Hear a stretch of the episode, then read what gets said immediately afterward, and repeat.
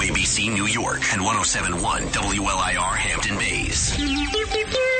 It's the 77 WABC News Hour. Talking the news with Noam Laden. All the news you need to know with Joe Nolan, traffic, Justin Ellick, sports, Lou Dobbs, business, and now Talking the news with Noam on 77 WABC. Yep, that's me. Five o'clock. Good morning. It is Monday, May 15th. Your forecast from the Ramsey Mazda Weather Center. Just a beautiful day on the way. Sunshine, high 77. Tonight, overnight, clear, low 59. And then Tuesday, sun and clouds, high 83. If you're walking out the door with us right now, 52 in clear in Montauk out on Long Island, 47 in clear in Boonton, New Jersey, and it is 53 and clear here in Midtown. So much to get to as we work our way up. Six o'clock hour, Sid and friends in the morning. Yesterday was Mother's Day. Hope you had a nice one.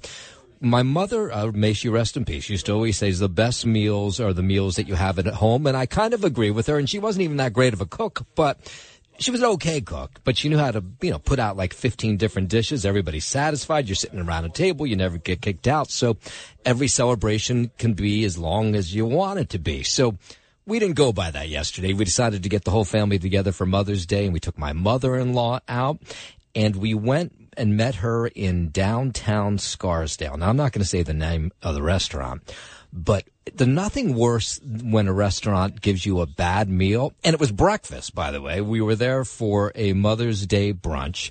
There was probably maybe 20 of us. I mean, there was a lot of us around the table. We got a lot of the kids, the grandkids, everybody was there.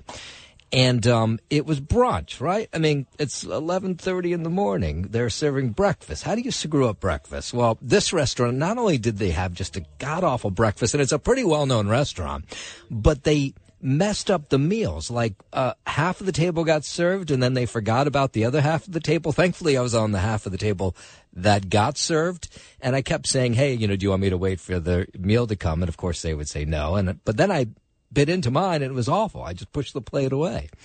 So there it is, and then when you go to pay the check after that, that's even worse. It wasn't even a cheap place. Check comes. It, uh, it was. I will say this: it was enjoyable to be very enjoyable to be with a large amount of the family, the kids, grandkids, the moms celebrating the moms. But um, boy, you know, some places they just don't got to have their act together on Mother's Day, no less. They screwed it up. Anyway, all right, let's get into the headlines. The top five at five. Migrants keep rolling into the Port Authority bus station. A bizarre shooting outside a 7-Eleven in Queens. The chokehold Marine has raised some serious cash for his defense. A Brooklyn family finally finds out where their dad is. And why did Ken Rosato get the boot from Eyewitness News?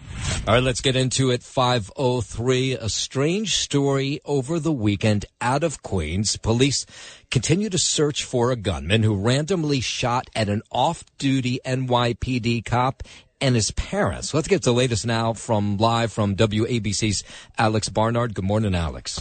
Good morning, Noam. And yes, that's right. This happened outside a 7-Eleven on Queens Boulevard just after 11 p.m. Friday night. The 36-year-old officer had gotten out of his car and went into the convenience store with his 71-year-old father while his 65-year-old mother waited in the car.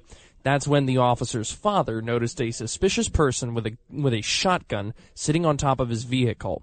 John Martin, who lives across the street from the 7-Eleven, told ABC7 exactly what he saw. I heard two loud noises, and they didn't sound like a car, sound like that has to be gunshots, even though I've never heard gunshots before because they're very loud and percussive. And that's it. The cop immediately told his dad they should go back to the car and check up on his mother, and that's when they were shot at. The suspect fired twice at the passenger side window, shattering the glass before driving off in what cops believe is a gray Toyota Sienna. Andrew Sutton, a resident who told reporters that the incident looked like a hit, had one message for the shooter. Turn yourself in because you're gonna make it harder on yourself. They're gonna hunt you down. Simple as that. Simple as that. You're in New York City. You shoot at an off-duty cop. you're going to you're going to go down. There's no questions asked. Both the officer and his family are okay, with the officer sustaining minor injuries from the shards of glass. Thankfully, no one was struck by the gunfire. All right, so none of the bullets hit the parents or the police officer, correct? Or anyone standing around in the area. But luckily, no one was hit. But interesting that one of the eyewitnesses thought it looked like a hit job. It is kind of interesting. I suspect there might be a second part to this story that may come out in a few days. Who knows? So there's no official word from the NYPD one way or another. They just say they're looking for this guy. Yeah, at the moment, they're still searching for the suspect. Yeah, very strange. All right, WABC's Alex Barnard, thank you very much. Let's go down to the U.S. southern border. Homeland Security Secretary Alejandro Mayorkas says the U.S. Border Patrol has experienced a 50% drop in encounters since last Thursday at midnight. That's when Title 42 ended. We've been planning for this transition for months and months, and we've been executing on our plan, and we will continue to do so. Mayorkas says the Border Patrol reported 6,300 encounters on Friday, but 4,200 on Saturday. So they say the numbers keep going down. The United States Border Patrol has experienced a 50% drop in the number of encounters versus what we were experiencing earlier in the week. Approximately 6,300 uh, on Friday and about 4,200 yesterday and we saw over 10,000 before the end of Title 42. Yes, so that has been the experience for at least some of the mayors uh, in towns on the U.S.-Mexico border. Uh, the mayor of El Paso says actually he thinks Mayorkas has done an okay job helping them out. Secretary Mayorkas, FEMA, they really stepped up to help us make sure that we do the job of the federal government. Yeah, so he says that uh, uh, Mayorkas uh, helped with El Paso so they could be prepared for whatever came. We have two schools that were that were empty that, that were not being used. We've opened it up to be ready to help the asylum seekers filled out the documents, get moving forward, and then the ones that couldn't figure that out, they were returned. And then uh, in Laredo, which is another uh, southeast Texas border town, uh, they say they're still on high alert, but say thankfully they have not been overwhelmed since Title 42 went away last Thursday midnight. Everything that we have been doing since the declaration of emergency has held up. That's Mayor Victor Trevino says the big flow many were predicting thankfully has not arrived. We're at capacity most of the time in our hospitals and ambulances sometimes have to wait outside the emergency room for one or two hours before we can treat patients. But he says uh, ultimately they were ready. The amount of migrants we're expecting initially is not here yet. And a lot of things have to do with Mexico taking some migrants yeah, so there's a lot of back and forth on this. WABC News Time 509 talking about the migrants coming over the border. The White House, by the way, over the weekend, denying claims that authorities are allowing or encouraging a mass release of migrants at the border. Migrants who do not have a lawful basis to remain will be quickly removed just like 1.4 million migrants who were expelled last year alone. So that's the truth. That's the White House press secretary. This is a decision that was made by President Joe Biden. Okay, this is the Republicans pushing back at that, that thought. They say that they think some of this is being done on purpose. This is a decision that was made by President Joe Biden to open up the border to what is nothing less than an invasion. His interim final rule to just speed people into the country is an excellent example of them just making up the laws which we are the ones, we write the laws in Congress. He executes the laws, right, as the executive branch. That's uh, Texas Congressman Mark Green. He took an oath to the Constitution, right? And, and his job is to ex- execute the laws, not write them or make them up himself. Yeah, so Republicans, of course, pointing the blame uh, for the migrants crossing the border on the Democrats. You got the Democrats saying it's uh, every administration over the last 20 years uh, shares blame. That as busloads of migrants from the Texas border continue to roll into the Port Authority. Over the weekend, you had New York City public advocate Jumaane Williams was actually at the Port Authority on hand to welcome those migrants. Last time I was here, the difference, one of the differences is there's a lot more kids, a lot more babies, a lot more families. The buses take about three days to get from the southern border to Manhattan. Williams calling on the feds, like the mayor is, to help pay for the millions it's going to cost to house these migrants. And we're getting a little bit of a better idea of where these migrants are going to go. Uh, New York City is going to turn an iconic hotel into what will be a processing center for all the migrants coming in. It's the Roosevelt Hotel, uh, which has been closed since the pandemic off Madison Avenue. Um, the shuttered hotel, which closed during the pandemic, will be used as temporary housing. A member of Project Rousseau says uh, he likes the fact that the hotel will be used to process migrants that end up here. I'm excited about the intake center because it will help families meet a, a, a number of essential immediate needs all in one place right when they arrive. So the Roosevelt Hotel now opening 175 rooms for families. They plan to open an additional 675 rooms later this week. So I love that there's going to be school enrollment and access to medical services and access to legal services and access to reunification uh, opportunities for families that were separated all in one place. That's a help group that helps resettle these migrants on the Upper West Side. Yesterday, had City Councilwoman Gale Brewer brought presents to the migrants staying in a hotel there. Just to say happy Mother's Day to these amazing, amazing moms. Welcome them because I have to say they want to participate in our society badly. Otherwise, they wouldn't have made all those sacrifices. But there's a lot of people, of course, who are very unhappy about this. Migrants are now going to be housed in a gym at Public School 188, the Michael E. Berdy School in Coney Island. Those uh, preparing to house migrants at PS 172 in Sunset Park, PS 189 in Crown Heights. Now, some of these schools are empty, but others do have kids attending. And the parents uh, who have kids going to the schools wonder how that's all going to work. These are young children there, so no one wants to take a chance with their child. When you bring people over, you have to have a better um, place for them to be. The PS uh, city says PS 188 location being used on a short-term basis. They say it will not impact school operations, but uh, more parents asking lots of questions today. We don't know what kind of disease they have. There's COVID already. He wants to help people, but it's not the safe way. I tell him to get to um, Gracie Mansion. Mayor, Mayor Adams is, is, is, is, taking this thing a little too far. Yeah, little parents there upset saying, hey, they don't want the migrants there. They want to know who they are before they move into the community. Up in Yonkers, officials including the mayor, say they barely got any notice that migrant families would be staying at a Ramada there, and it's not clear how many or when they all will be arriving. Here's Yonkers, Yonkers City Council member Anthony Merante. What resources do we need? And how? And if we do end up using up our own resources, are we going to get reimbursed from Eric Adams? I don't know. All I know is he's paying for the hotels. This is not the spot for uh, extended stay. Merante says he would also like to know how long the migrants will be there. They have uh, similar complaints about a lack of heads up from City Hall as these spaces, these schools uh, across the city say they didn't get much of a heads up. So here's the number we have from just the last four or five days. They're not giving us real specific here, but it seems New York City took in 4,200 migrants just over the last week alone. So you can imagine how they are scrambling to find spaces for all of these migrants. Uh, Yonkers Mayor Mike Spano says he hasn't gotten much alert about when these migrants are going to show up either. We're willing to do our part, but we need uh, we need a better plan. And and uh, the better plan here is any plan because there is no plan. Yeah, okay, so we got more to get to. One more last part of this story that involves people who were set to get married at these hotels or house their guests at these hotels where migrants are now staying.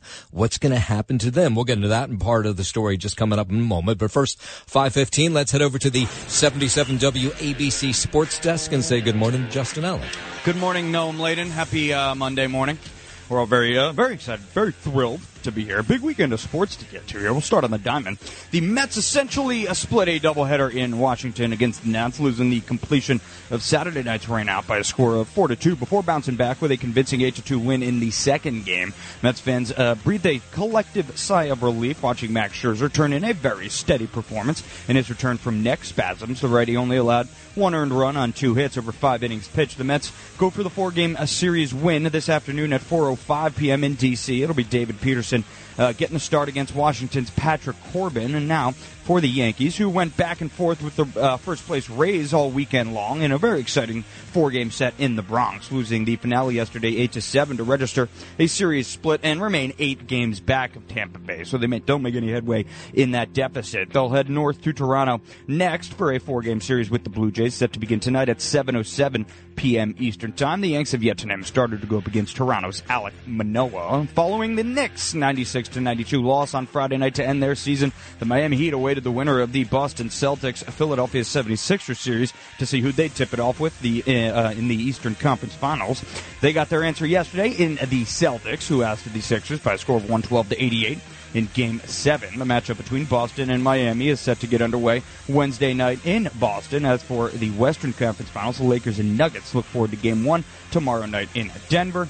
And also news out of the NBA not pertaining to on-court performance. The Memphis Grizzlies have suspended Ja Morant again from all team activities after a video again showing the star guard again holding a gun began circulating on social media Saturday night. The Grizzlies announced the suspension, which is pending a league review in a statement yesterday, two months after the NBA suspended Morant over a similar incident, pretty much the same exact thing. The team did not provide further comment. So we'll see where that story goes, but things not looking good for the superstar out of Memphis. On the ice, Vegas eliminates Edmonton in Game 6 by a score of 5 to 2. They'll meet the winner of Seattle and Dallas in the Western Conference Final. The East is set with Florida moving on to face it off with Carolina. Here with sports on 77 WABC. I'm Justin Alec. WABC News Time 519. So we told you about 4,200 migrants arrived here in New York over the last week.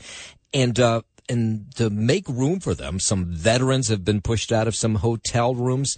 And then we had this story of two couples who are set to get married in the Hudson Valley. They were going to house their guests at the Crossroads Hotel. This one couple from Queens, all set to get married next week. They had booked a ton of rooms at this hotel. They heard about the migrants being housed there, so they called the hotel and they said, Hey, what's up with us for next weekend? Are we going to have our hotel rooms? And the woman on the other side of the phone said, No, you don't have your rooms any longer. Hectic unbelievable. We have family coming from Ireland, England, Canada, Ecuador, Japan. That's Sean and Nicole. So they say they were pretty shocked by this, trying to figure out what they're going to do now. I figured that it would probably be a situation where they would be there, but we'd also be there and it would just be fine. When we called the manager, she basically verbally informed us that no, we've canceled all the blocks for the next few months. Like if we hadn't called them, they wouldn't have called us or emailed us. Yeah, what's up with that? Another couple, Gary Moretti and Deanna Mesfud, are getting married on June 24th, so they have a little more time, but same thing. 15 rooms booked at the Crossroads Hotel. They called there, told, you know, their rooms have been canceled as well. And they said if they hadn't called, uh, they might have been really messed up come June. Mind blowing. So you're yeah. going in circles because nobody wants to say anything. No. And then, and then they just hang up on you. There's really no excuse for not communicating with us. What matters is that we're there and that our friends and family can see us there. So in a way, like it's kind of brought home what's most important about the whole thing. Yeah, so he's trying to be optimistic about it. They're going to find other hotel rooms, but uh, that's messed up. You got to tell the couples, geez. And then finally, one last thing on the immigrants and the migrants coming across the border. Uh, Governor Cuomo was on the Cats Roundtable yesterday, 77 WABC, and um, he was talking about uh, how New York is doing its best to try to house these migrants and who's to blame for all this. Before you invite people into the country, you have to know that you have the resources to handle it. And they didn't. And now what the Republican governors did was despicable. I mean, I get their point. Uh, Texas did and Florida did, sending immigrants around the country like they were pawns were really was, was despicable. But their point was you're overwhelming the border states, right? Uh, and it's gotten to a point where it's it's overwhelmed cities all across the country. You look at New York City now, John. What's happening to New York City and Mayor Eric Adams? Uh, it's one of the major problems that the mayor has, which is really bizarre since immigration is not his problem. You can hear that whole interview, by the way. Go to WABCRadio.com and click on the mini cast, the podcast. You can download that uh, Governor Cuomo interview with John Catsimatidis yesterday. 522, let's go down to D.C. President Biden remaining optimistic as debt ceiling talks with congressional leaders expected to pick up again this week. I remain optimistic because I'm a congenital optimist but I really think there's a desire on their part as well as ours to reach agreement.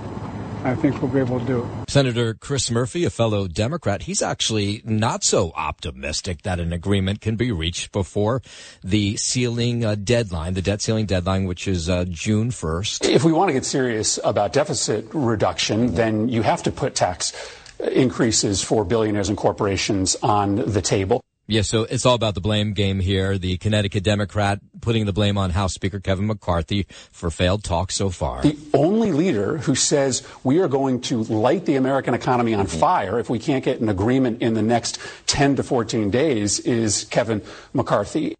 Joe Biden, even Mitch McConnell have said that if we can't get an agreement in the next few weeks, default is off the table. Yeah, all right. So apparently they're all sides going to meet again later this week. 523, Florida Governor Ron DeSantis in Iowa over the weekend for a big rally, reportedly nearing an announcement that he's going to finally jump into the race for the White House 2024. According to NBC News, the governor is moving his political operation to a new base of operation on Monday.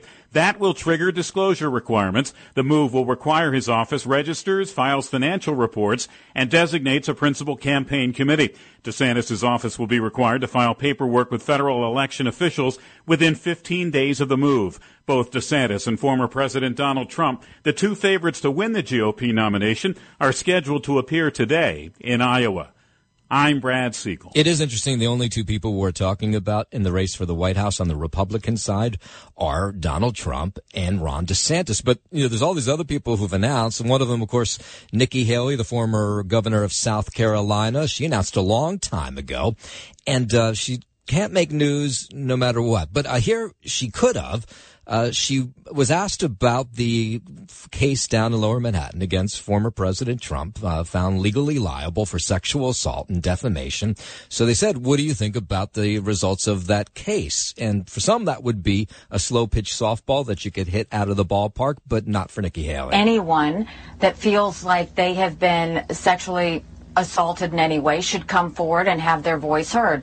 I also think anyone that's been accused should be able to defend themselves. It is interesting. You would think uh, here's your chance to go after the former president or go after anybody, but she's uh, she just won't do it. Here she was part of that interview yesterday. There's a verdict, and I think there's been an appeal, and I think it stands where it stands, and I think the American people need to make a decision based on that. 525. A swarm of moderate to large earthquakes continues to rattle North California. The largest was magnitude 5.5, and then we had a, a large aftershock that was a 5.2. That's uh, Paul Caruso. He's a geophysicist at the National Earthquake Center. The main quake and 21 aftershocks, all centered uh, near uh, Plumas County, which is about 110 miles northeast of Sacramento.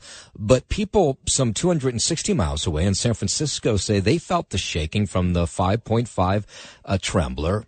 Well, the quakes were actually underground at a depth of about 4.5 miles underground. Yeah, uh, people though say they they weren't worried. You know, they felt the house shaking, the ground shaking. Well, we can't predict earthquakes. There's always a very small chance that these could be foreshocks. Yeah. The uh, body of a Texas man who disappeared into a flooded Houston bayou while trying to save a couple of kids recovered over the weekend. Police dive teams made the discovery uh, on Saturday. The description is similar to that of the individual that was uh, went missing, saving the two children on Wednesday. This was a big story down in Texas. Houston Police Commander Stephen Spear says the man was a hero for what he did. Miguel Cazava saw a group of kids playing near the water during flooding there last week. A pair of 12 year olds got too close to the water. They fell in. So Kazava dove into the water to get the kids to safety. He did, but the current was too fast and uh, he'd never made it out. The dive teams wanted to get out Wednesday, but the current was too high. And then finally the water came down and water temperature allowed us to find a body in the bayou, unfortunately. Yeah, a terrible story. He risked his life to save these kids. He's a hero. He did everything he could. We're just getting started on this Monday morning. The Marine uh, uh, arrested and charged in the chokehold death of a homeless man on the subway. He's been raising some serious cash. We'll get into that story before the morning is out. A Brooklyn family finally finds out what happened to their dad who's been missing since January. Why did Ken Rosato get booted from Eyewitness News? We'll try to figure that out before the uh, morning is out. And um, a review of the movie Guardians of the Galaxy. The uh, part three, we'll get that as well. But first, this at 529. The 77 WABC News Hour. Talking the news with Noam Laden. On 77 WABC. Sometimes entertaining, sometimes serious, always compelling. This is Talk Radio 77 WABC. Talk Radio 77 WABC. Talking the news with Noam. On 77 WABC. This is the 77 WABC News Hour with Noam Laden. Yep, that's May 532. Good morning. It is Monday, May 15th. Your forecast from the Ramsey Mazda Weather Center. Beautiful day on the way. Sunshine, high 77. Tonight, overnight, clear, low 59.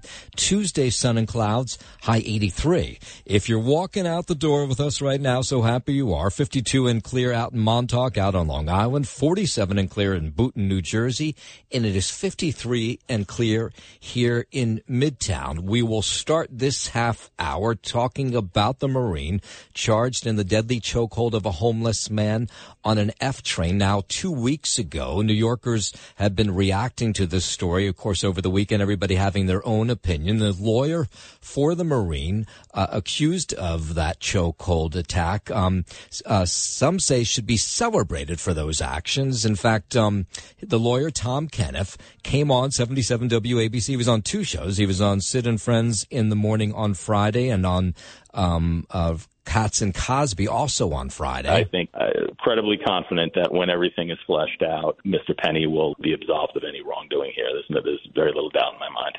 Tom uh, Kenniff there talking about Daniel Penny. He says put himself in harm's way for the benefit of others. So uh, New Yorkers reacting to the fact that he was arrested, uh, charged with manslaughter, will have to appear back in court come July. It should have been a murder charge because he killed the kid. If there was a legitimate reason why he put that man in chokehold, then I don't think anything should happen. He didn't realize what he was doing, I guess.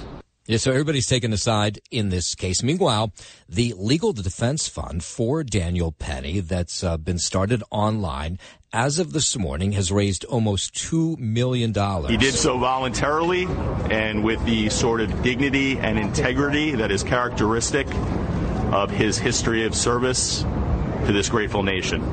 His dealing with the situation, like I said, with the sort of integrity and honor uh, that is characteristic of who he is, characteristic of his honorable service in the United States Marine Corps. That's uh, Tom Kenniff talking about the moment after Penny turned himself in on Friday. There's been more than 25,000 donors to his defense fund. And again, uh, the uh, final tally, or the tally as of, as of this morning, it's still open, is two, almost $2 million. It's like 197 when I looked at it about 4.30 this morning. Uh, former Governor David Paterson, he was on Cats Roundtable over the weekend talking with John, and he says this Marine should have never been charged in the first place. I think sometimes in the moment, even if he was a Marine, he did something because he he saw danger for other people and tried to prevent it.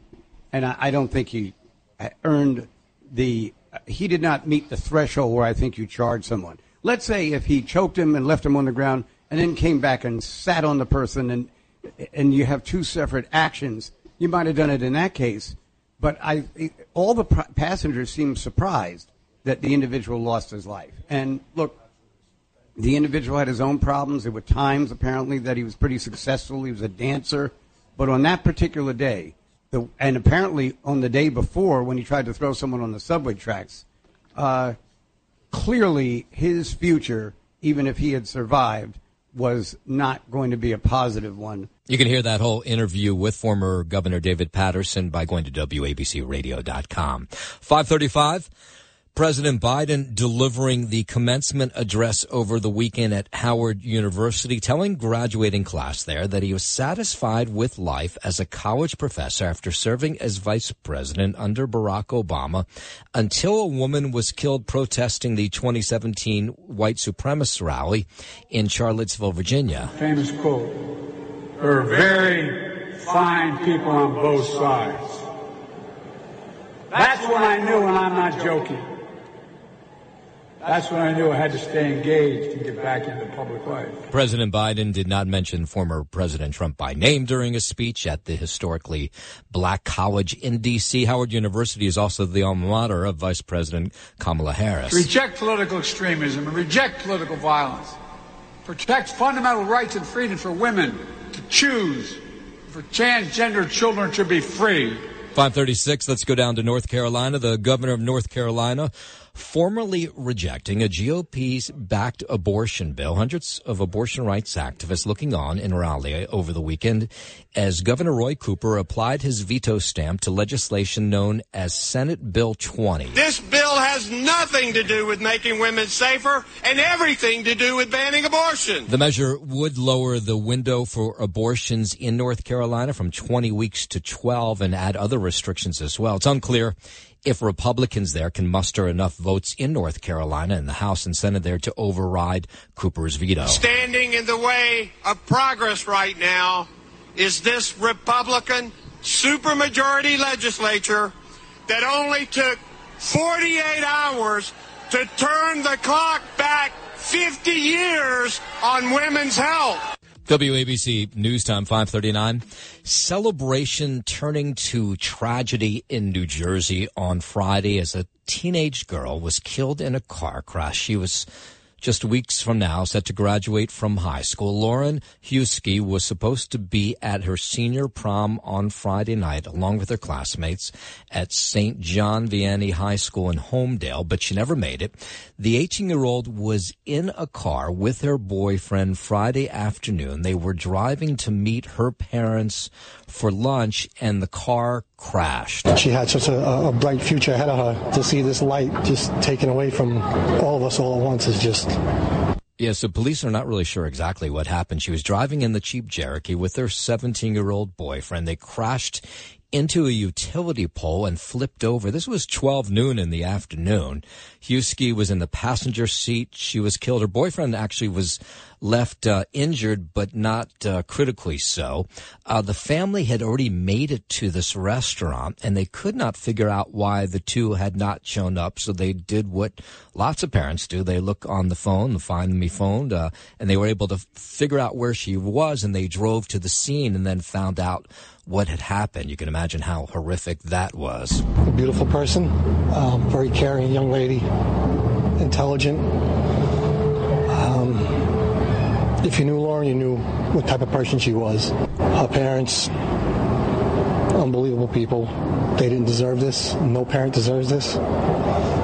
As you can imagine, we're all heartbroken. Again, uh, police still uh, trying to work this traffic accident scene to figure out exactly what took place. But either way, just terrible story.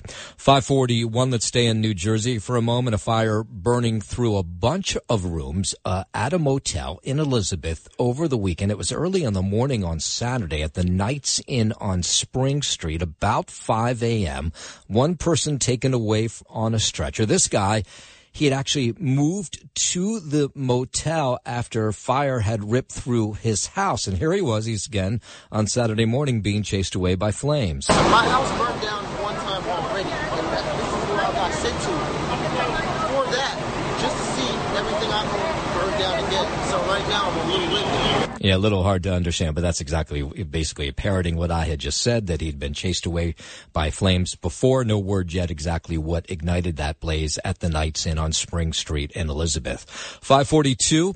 The Tony Awards will not be televised this year because of the writer's strike. The Hollywood Reporter says the Writers Guild on Friday denied a waiver request for the Broadway ceremony to broadcast and stream live next month. The show's organizers say they asked for the waiver because financially struggling Broadway productions depend on the Tony Awards for a box office bump. It remains unclear if the awards will be postponed or be presented in a non-televised production. The Tony Awards Management Committee will hold an emergency meeting on Monday to discuss the possibilities. I'm Brad Siegel getting this word from the New Jersey Turnpike Authority that they're going to raise tolls again. New Jersey Turnpike, Garden State Park, Beltway drivers going to be digging deeper to pay for tolls in 2024. Uh, it'll be the fourth consecutive year of toll increases for people who take the Turnpike and the Garden State Parkway. So far, they're not telling us how much they'll go up next year, but what we can tell you is they definitely will go up next year. You'll be paying more to drive either of those roadways and you have no say in it whatsoever. They have these public hearings where you get to speak out, but they've already usually decided what they're going to do. Even with those public hearings, people yell, scream. They end up doing what they're going to want to do. Again, those tolls go up 2024, but we don't know how much. Out to uh, Brooklyn. This is just one of those odd stories. The body of a missing Brooklyn man found in a Connecticut park last week. 44 year old Martin Wright was a former professional boxer known in his community for teaching at local gyms. He was first reported missing by his family back in January, and they just found him in recent days in this park. He was found in a shallow grave. Now here's the part where the story gets even more bizarre is the police are pretty positive that it's his own brother who killed him and put him in that shallow grave. Well, kids in Brooklyn, they were speaking out over the weekend saying, okay, at least now we know a little bit more about what happened to our father. The assumption was that he was no longer alive. And it's just unbelievable. So it's like basically trying to grasp onto that reality. This actually occurred, you know? I'm hearing that it was bittersweet. Now, there's no, no nothing in our mind that's saying, okay, he could just bust through the door and say, I'm here.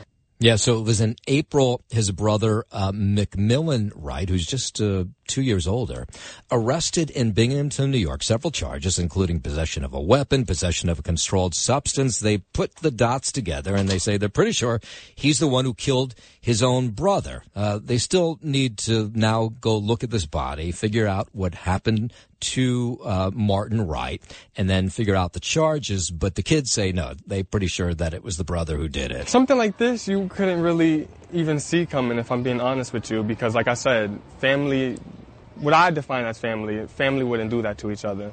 It definitely took us off guard, um, just hearing that his brother could be the one to kill his own brother. A body is going to tell its own story and also we get to get that closure and be able to send him off. Yeah, the kids say finally they'll get to bury their father. All right, 545. Let's head over to the 77 WABC Sports Desk and Justin Ellick. Well, thank you, Noam Laden. We'll begin here on the diamond. The Mets essentially split a doubleheader in Washington against the Nats, losing the completion of Saturday night's rain out by a score of 4 to 2 before bouncing back with a convincing 8 to 2 win in the second game. Mets fans breathed a collective sigh of relief watching Max Scherzer turn in a very steady performance in his return from neck spasms, the righty only allowing one earned run on two hits over five innings pitched. The Mets goes uh, go for the four-game series win this afternoon at 4:05 p.m. in D.C. David Peterson will get the start against Washington's Patrick Corbin. Now for the Yankees, who went back and forth with the uh, first-place Rays all weekend long in the Bronx losing the finale yesterday 8 to 7 to register a series split and remain 8 games back of Tampa Bay. They'll head north to Toronto next for a 4-game series with the Blue Jays set to begin tonight at 7:07 p.m. Eastern Time. The Yanks have yet to name a starter to go up against Toronto's Alek Manoah, And following the Knicks 96 to 92 loss on Friday night to end their season, the Miami Heat awaited the winner of the Boston Celtics Philadelphia 76ers series to see who they'd tip it off with in the Eastern Conference Finals. They got their answer yesterday in the Celtics, who ousted the Sixers by a score of 112 to 88 in Game 7. The matchup between Boston and Miami is set to get underway Wednesday night in Boston. As for the Western Conference Finals, the Lakers and Nuggets look forward to Game 1 tomorrow night in Denver. And other news out of the NBA here, not pertaining to the court. Uh, the Memphis Grizzlies have suspended Ja Morant from all team activities again after a video showing the star guard holding a gun began circulating on social media Saturday night. No, this is not deja vu. This actually happened a second time. The Grizzlies announced the suspension, which is pending a league review, in a statement Sunday or yesterday, two months after the NBA suspended Morant over a similar incident. The What's team- up with him? Well, I, clearly I don't know.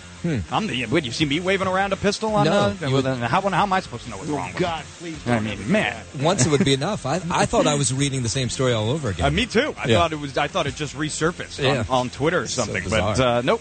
Brand new clip, and it's actually kind of. It's much harder to see in this one. Like I had to watch it a bunch of times and like pause it a bunch of times to kind of see where the gun was. But yeah, He's definitely holding a gun. I think they have to kick him out of the league. No, You got to do something with the guy. I mean, or I, I don't know. Hmm. Uh, you, he's really good at basketball, but at the same time, he's he's really stupid.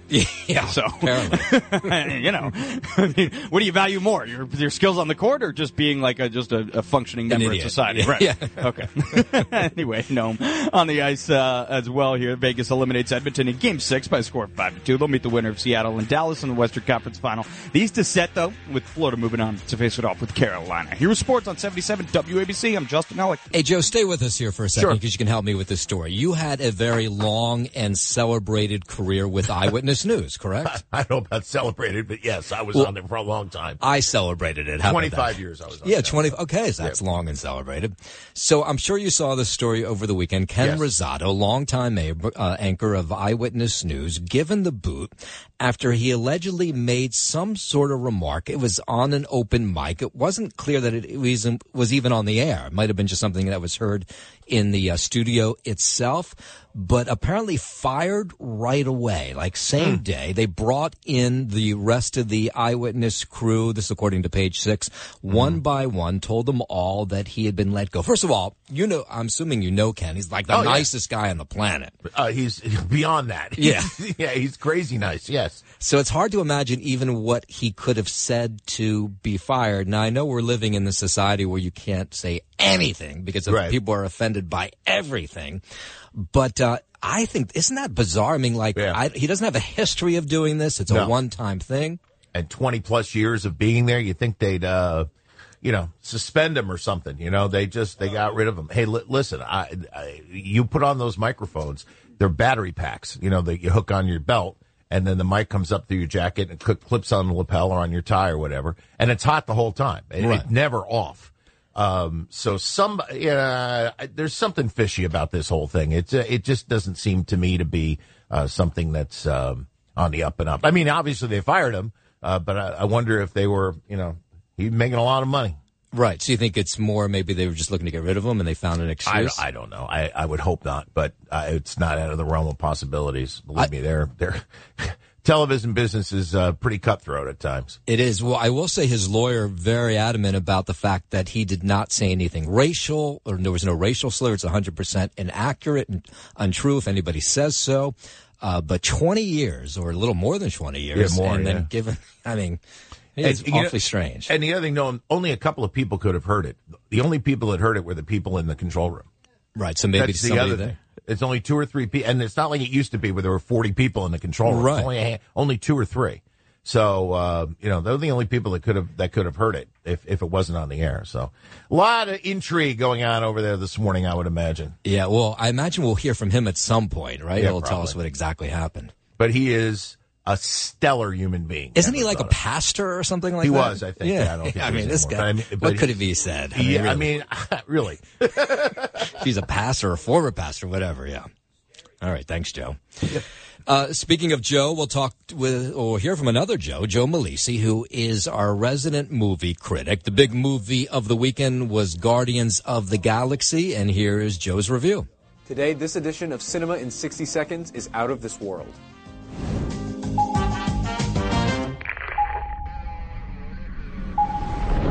Today, we're reviewing Guardians of the Galaxy Volume 3.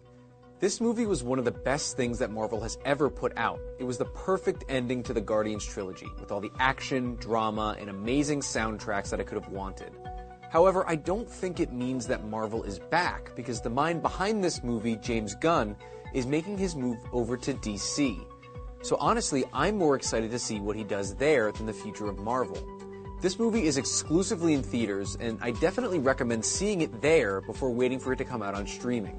I'm Joe Malisi with Cinema in 60 Seconds. By the way, you can see clips of the movie and a video of Joe's review by going over to WABCRadio.com. 554, let's catch up on some of the biggest headlines of the morning. A strange story out of Queens over the weekend. A man shoots at an off-duty NYPD cop and his parents as they're outside of a 7-Eleven. The 36-year-old off-duty cop is with his uh, father, his mother, and someone just starts shooting at them. Thankfully, uh, none of them were hurt. Lots of eyewitnesses, though. This looked like a hit. I heard two loud noises, and they didn't sound like a car. Sound like that has to be gunshots, even though I've never heard gunshots before because they're very loud and percussive. And that's it. Officers should be safe too, just as much as the citizens out here should be safe. So the shooter apparently fired twice at the passenger side window. The glass shattered. That's where the officer was injured. Nobody hit by the bullets. The gunman then got into a gray Toyota Sienna and drove off. Turn yourself in because you're gonna make it harder on yourself. They're gonna hunt you down. Simple as that. Simple as that. You're in New York City. You shoot at an off-duty cop. you're going to you're going to go down. There's no questions asked. So lots of people asking, is this random or is this sort of like the Ken Rosato story where there's more to the story? Well, the good news here is the officer and both of his parents are A-OK. They have not caught up with the gunman. The other big story, of course, here in New York is the busloads of migrants from the Texas border continue to roll into the Port Authority. New York City public advocate Jumaane Williams had been on hand to welcome some of those buses. Last time I was here, the difference, one of the differences was there's a lot more kids, a lot more babies, a lot more families. New York City going to now turn the iconic Roosevelt Hotel into a processing center for the migrants. The shuttered hotel, which has been closed since the pandemic, will be used as temporary housing. A member of this organization that's called Project Rousseau says the, the hotel will be used to process migrants that end up there, and they think that's a good idea. I'm excited about the intake center because it will help families meet a, a, a number of essential immediate needs all in one place right when they arrive. So the Roosevelt now uh, Hotel now opening 175 rooms, but they plan to open another 675 rooms later this week. And that's of outrage over where some of the migrants are going. In one case, uh, it is three different schools across uh, Brooklyn and Queens, and some parents want to know who these migrants are that might be sharing a building with their kids. These are young children there, so no one wants to take a chance with their child. When you bring people over, you have to have a better um, place for them to be. Yeah, so uh, one, it's going to be uh, men, migrant men who are going to be in a standalone gym. This is PS 188. And parents there say, we want to know who these migrants are that might be sharing a building with our kids, which seems like a very fair question. We don't know what kind of disease they have. There's COVID already. He wants to help people, but it's not the safe way. I tell him take it to um, Gracie Mansion. Mayor, Mayor Adams is, is, is, is, taking this thing a little too far. Yeah, I don't think uh, he's going to open up Gracie Mansion to the migrants, but that's not a terrible idea. There's a lot of room there.